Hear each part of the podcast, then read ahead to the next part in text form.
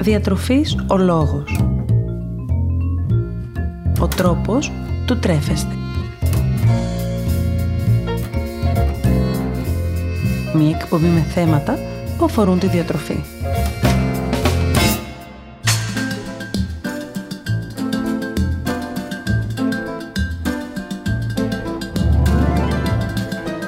Καλησπέρα σας. Είμαι η Μαριάννα Μανώλη, διαιτολόγος, διατροφολόγος και σήμερα, έχοντας μπει σιγά σιγά σε χριστουγεννιάτικη διάθεση, αποφάσισα να μιλήσουμε για τους πρωταγωνιστές των ημερών που δεν είναι άλλοι από τα παραδοσιακά και μη γλυκά των εορτών των Χριστουγέννων.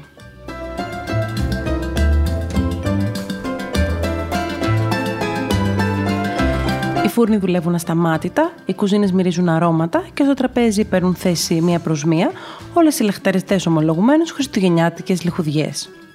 Είτε μπούμε στη διαδικασία να δημιουργήσουμε οι ίδιοι, είτε αγοράσουμε, είτε απλώς γίνουμε αποδέκτες κερασμάτων, πάμε να δούμε μαζί ποια είναι τα πιο δημοφιλή γλυκά των Χριστουγέννων, την ιστορία αλλά και τη θρεπτική τους αξία.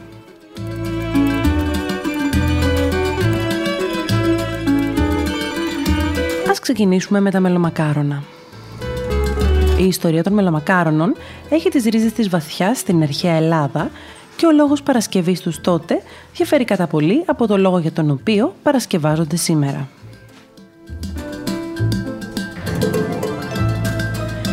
Τα μελομακάρονα λοιπόν αρχικά ονομάζονταν μακάρια και ήταν μικρά αρτίδια τα οποία δίνονταν σαν κέρασμα στις μακαρονίες τα νεκρόσιμα δείπνα μετά από μία κηδεία. Ήταν πρακτικά ένα είδος ψυχόπιτας, ένα κομμάτι άρτο δηλαδή, στο μέγεθος που έχουν και σήμερα τα μελομακάρονα.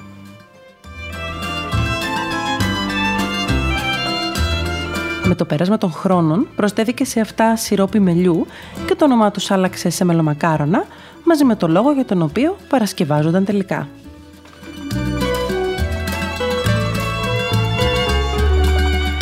Πρόκειται για ένα γλυκό το οποίο αποτελείται από αλεύρι, σιμιγδάλι ελαιόλαδο, χύμο πορτοκαλιού, μέλι, κονιάκ καρύδια και διάφορα μπαχαρικά.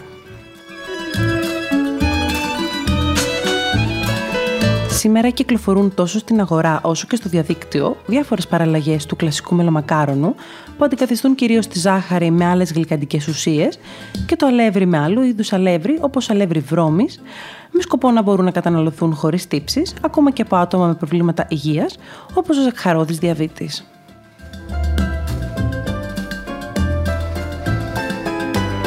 Βασικό συστατικό του μελομακάρονου και κύρια γλυκαντική του πηγή είναι το μέλι. Το μέλι προσφέρει στον οργανισμό υδατάνθρακες, βιταμίνες και ανόργανα άλατα, ενώ έχει παράλληλα αντισηπτικές ιδιότητες και ενισχύει την καλή υγεία.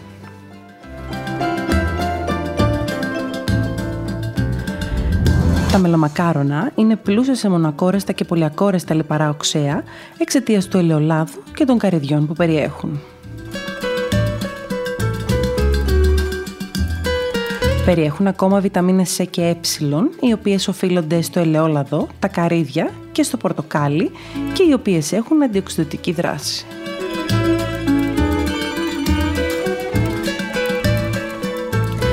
Ταυτόχρονα η παρουσία της κανέλας βοηθάει στη ρύθμιση του σακχάρου του αίματος. Καταναλώστε αντί για σνακ ένα ή δύο μικρά μελομακάρονα στο απογευματινό σας. Ένα μέτριο μελομακάρονο έχει περίπου 180 θερμίδες.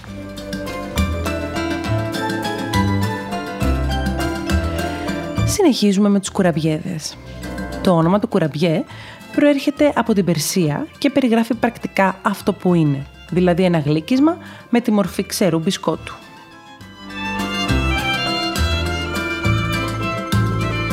Στην Ελλάδα έφτασε γύρω στο 1924, όπου με κρασιάτες πρόσφυγες από την Καρβάλη της Καπαδοκίας έφεραν μαζί τους τη παραδοσιακή συνταγή για τον κουραμπιέ, όπως αυτός φτιαχνόταν στη Μικρά Ασία.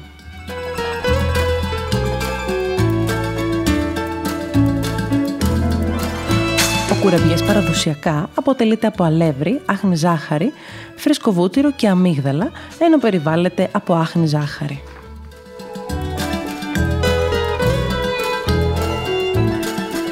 Εναλλακτική εκδοχή του κουραμπιέ θέλει αντί για βούτυρο την προσθήκη ελαιολάδου, ώστε να μειωθεί η θερμιδική του αξία, να αυξηθεί η θρεπτική του, αλλά και να μπορεί να καταναλωθεί από ανθρώπους που πάσχουν από διάφορα προβλήματα υγείας και δεν θέλουν κάτι τόσο λιπαρό, είτε από άτομα που νηστεύουν, είτε ακόμα και από άτομα που ακολουθούν κάποιο χορτοφαγικού τύπου διατροφή.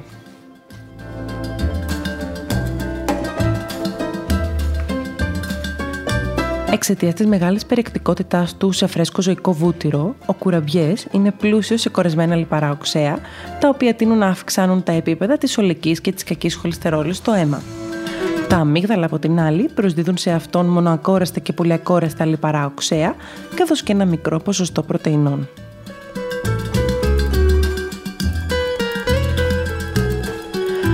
Ο συνδυασμός της ζάχαρης και του φρέσκου ζωικού βουτύρου είναι αυτός που φαίνεται να οδηγεί τελικά σε αύξηση του σωματικού βάρους.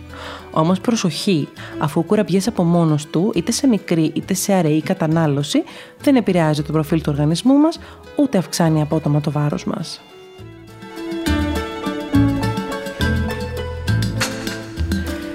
Καταναλώστε σαν απογευματινό σνακ, χωρίς όμως υπερβολές. Ένας μέτριος κουραμπιές έχει περίπου γύρω στις 200 θερμίδες.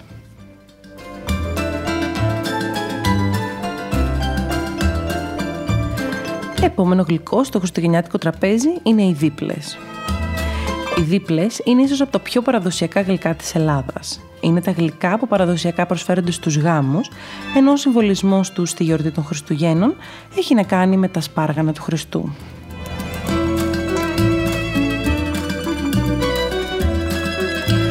Πρόκειται για ένα γλυκό με πολύ λεπτή ζύμη, το οποίο αποτελείται από αλεύρι, ελαιόλαδο και ζάχαρη, τηγανίζεται και σερβίρεται με μέλι και καρύδια.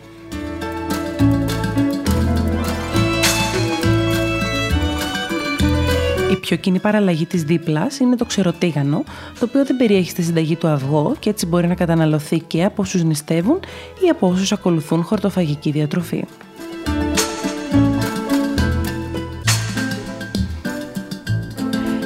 Η διαδικασία του τηγανίσματος είναι αυτή που στις δίπλες αποτελεί ίσως το μελανό σημείο. Επιλέξτε λοιπόν για το τηγάνισμα κυρίως ελαιόλαδο, το οποίο είναι πιο ανθεκτικό σε ψηλέ θερμοκρασίες από ότι τα υπόλοιπα σπορέλαια.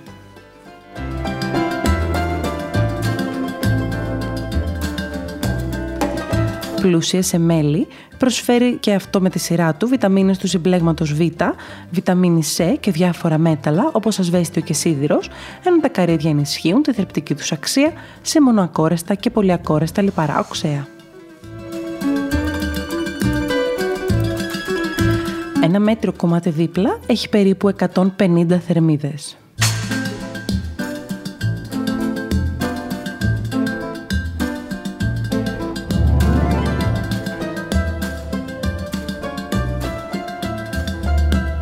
Σε πολλά μέρη της Ελλάδας, ο μπακλαβάς αποτελεί βασικό γλυκό των Χριστουγέννων. Η προέλευση του μπακλαβά είναι άγνωστη καθώς πολλές χώρες διεκδικούν τη δημιουργία του. Η πιο επικρατέστερη άποψη για την προέλευση του όμως είναι αυτή που αναφέρει πως το γλυκό αυτό προέρχεται από κάποια τουρκικά φύλλα της Κεντρικής Ασίας και τηλεοποιήθηκε από κατοίκους του Αζερβαϊτζάν.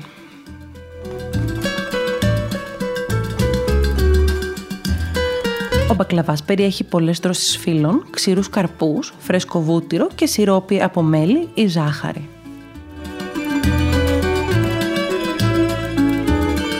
Η συνταγή του μπακλαβά είναι κλασική και ακολουθείται πιστά από τους λάτρες του συγκεκριμένου γλυκού. Παρ' όλα αυτά, η αντικατάσταση του φρέσκου βούτυρου με βούτυρο φυτικής προέλευσης το κάνει προσιτό ακόμα και σε όσους αποφεύγουν τα ζωικά προϊόντα, είτε λόγω νηστείας είτε λόγω διατροφής.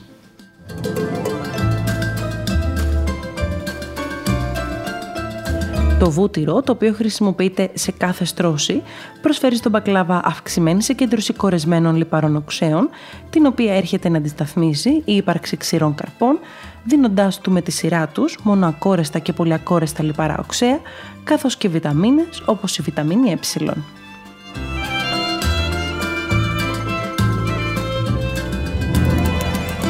Ακόμη, όπως αναφέραμε και προηγουμένως, το μέλι που περιέχεται στο σιρόπι του μπακλαβά ενισχύει τη θρεπτική του αξία σε θρεπτικά συστατικά όπως οι τατάνθρακες, βιταμίνες του συμπλέγματος Β, βιταμίνη C, ασβέστιο, σίδηρο, κάλιο, νάτριο και άλλα.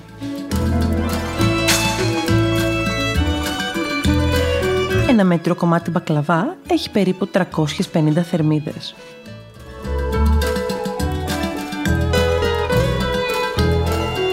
Η βασιλόπιτα τώρα είναι σίγουρα ο βασιλιάς της πρωτοχρονιάς όσον αφορά τα γλυκά.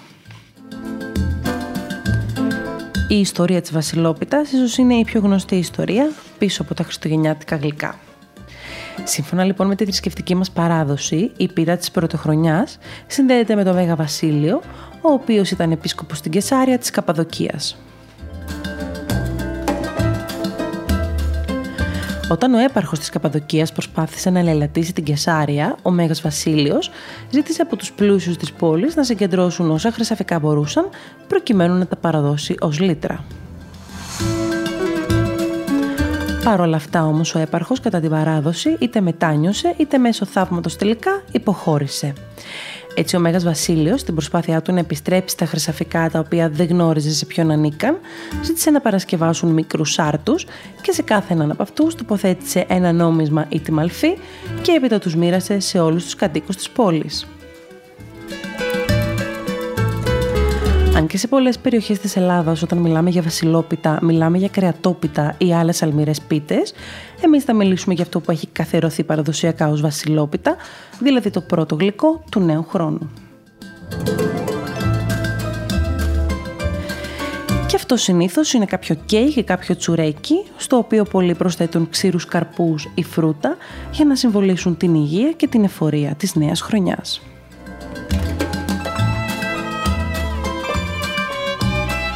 Η θρεπτική της αξία λοιπόν εξαρτάται άμεσα από τα υλικά που τελικά θα περιέχει. Σίγουρα η ύπαρξη ζωικών λιπαρών όπως βουτύρου και γάλακτος σημαίνει ταυτόχρονα και πρόσληψη κορεσμένων λιπαρών οξέων. Παράλληλα έχει αυξημένη προστίκη ζάχαρης η οποία αυξάνει και το θερμιδικό περιεχόμενο του γλυκού. Από την άλλη, η προσθήκη ξηρών καρπών αυξάνει τη σύστασή του σε πολυακόρεστα και μονακόρεστα λιπαρά οξέα και η προσθήκη φρούτων και κυρίως πορτοκαλιού αυξάνει την πρόσληψη διαφόρων βιταμινών όπως βιταμίνη C.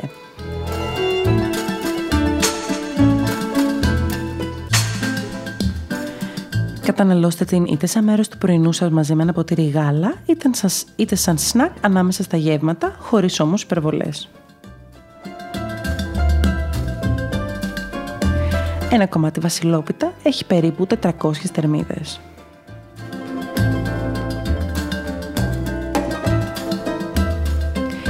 Για το τέλος, έχουμε ένα φαγητό που δεν ανήκει στα γλυκά των Χριστουγέννων, αποτελεί όμως ένα παραδοσιακό φαγητό κέρασμα για την ημέρα των Χριστουγέννων, το Χριστόψωμο.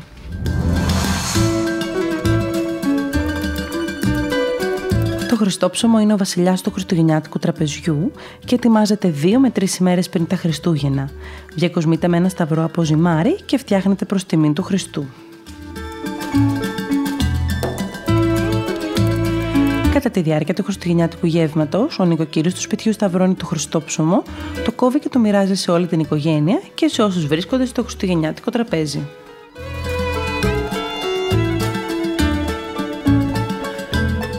Πρόκειται, όπως αναφέρει και το όνομα, για ζυμωτό ψωμί, το οποίο φτιάχνεται στα σπίτια για καλή χρονιά, γεμάτη αυθονία και γονιμότητα και συνήθως κόβεται με το χέρι. Η θρεπτική αξία του χριστόψωμου είναι ίδια με αυτήν του ψωμιού. Ανάλογα με το αλεύρι που χρησιμοποιείτε, μπορεί να είναι πιο πλούσιος σε φυτικές ίνες, ενώ είναι μια πολύ καλή πηγή δατανθράκων, βιταμινών του συμπλέγματος Β, ασβεστίου, σιδήρου, νατρίου καλίου και άλλων ανόργανων αλάτων.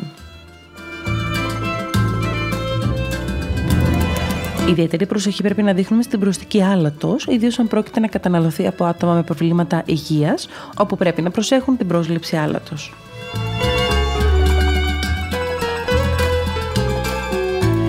Μια ισορροπημένη κατανάλωση χριστόψωμου δεν αποτελεί πρόβλημα ούτε στο χριστουγεννιάτικο τραπέζι. Ένα κομμάτι χριστόψωμο 100 γραμμαρίων έχει περίπου 300 θερμίδες.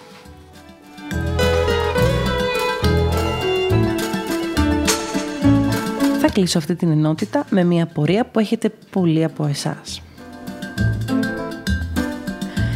Τελικά, ποια είναι η σωστή απάντηση στο χριστουγεννιάτικο ερώτημα, κουραμπιές ή μελομακάρονο; Αν μπούμε στη διαδικασία να συγκρίνουμε τα δύο γλυκά, θα πρέπει να τα κρίνουμε κυρίως ως προς δύο συστατικά, τη ζάχαρη και τα λιπαρά που περιέχουν. Όσον αφορά τα λιπαρά, το μελομακάρονο αποτελεί σαφώς μια καλύτερη επιλογή αφού περιέχει μονοακόρεστα και πολυακόρεστα λιπαρά οξέα εξαιτίας του ελαιολάδου και των καρυδιών που περιέχει.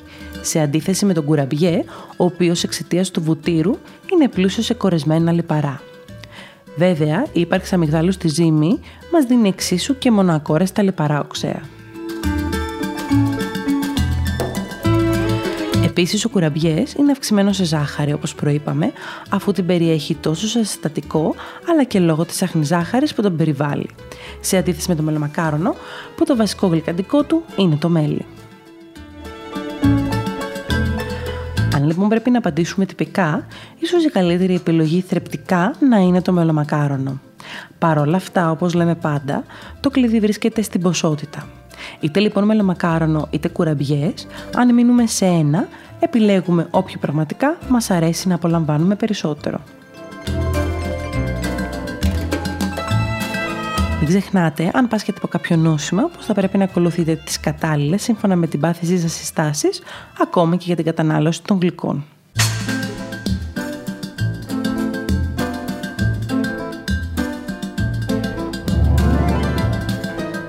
Η συμβουλή μου για εσάς τις γιορτές είναι να μπείτε στην κουζίνα οικογενειακώς. Η χαρά για το γιορτινό τραπέζι θα πρέπει να ξεκινάει από τη δημιουργία και όχι να διαρκεί μόνο όσο διαρκεί το εορταστικό γεύμα.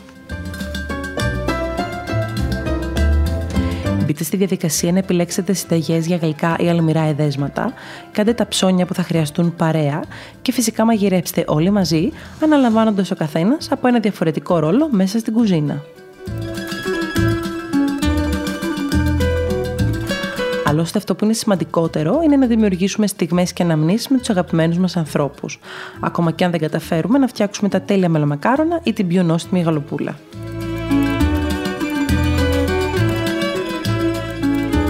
Η διαδικασία είναι αυτή που θα μας δώσει τις πιο όμορφες αναμνήσεις για να μοιραζόμαστε και το αποτέλεσμα θα είναι σίγουρα γεμάτο με το νόημα των Χριστουγέννων που δεν είναι άλλο από την αγάπη. Και μιας και σήμερα μιλήσαμε πολύ για γλυκά, σας έχω την ιδανική επιλογή για ένα νηστίσιμο, γρήγορο και κυρίως θρεπτικό γλυκό που μπορείτε να καταναλώσετε και ως σνακ. Οι λάτρες της σοκολάτας θα τη λατρέψουν ιδιαίτερω, αφού πρόκειται για μία μου σοκολάτας που χρειάζεται μόνο 5 λεπτά και ένα σκεύος.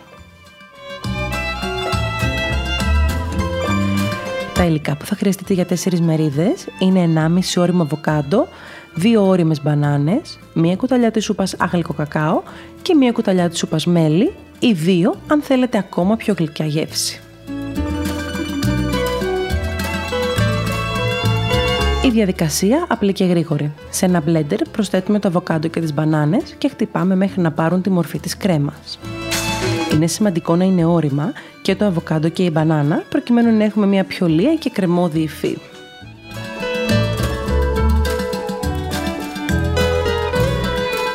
Έπειτα προσθέτουμε το κακάο και το μέλι και συνεχίζουμε το χτύπημα για λίγα ακόμα μέχρι να ομογενοποιηθούν όλα τα υλικά. Σερβίρουμε σε μπολάκια ή σε κοντά ποτήρια και προσθέτουμε αν θέλουμε ξύρους καρπούς ή τριμμένη σοκολάτα. Φυλάμε στο ψυγείο για 2 με 3 ημέρες περίπου. Θα χαρώ πολύ να τα πούμε στο Instagram Διατροφής ο Λόγος και στο Facebook Μαριάννα Μανώλη λόγος Διατροφολόγος να μοιραστούμε παρόμοιες ιδέες σχετικές με το φαγητό, καθώς ακόμη και να συζητήσουμε τις δικές σας απορίες ή τις δικές σας ανησυχίες σχετικά με τη διατροφή.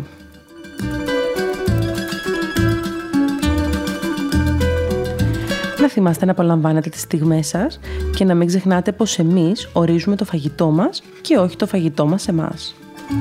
Καλή σας συνέχεια με χριστουγεννιάτικη διάθεση.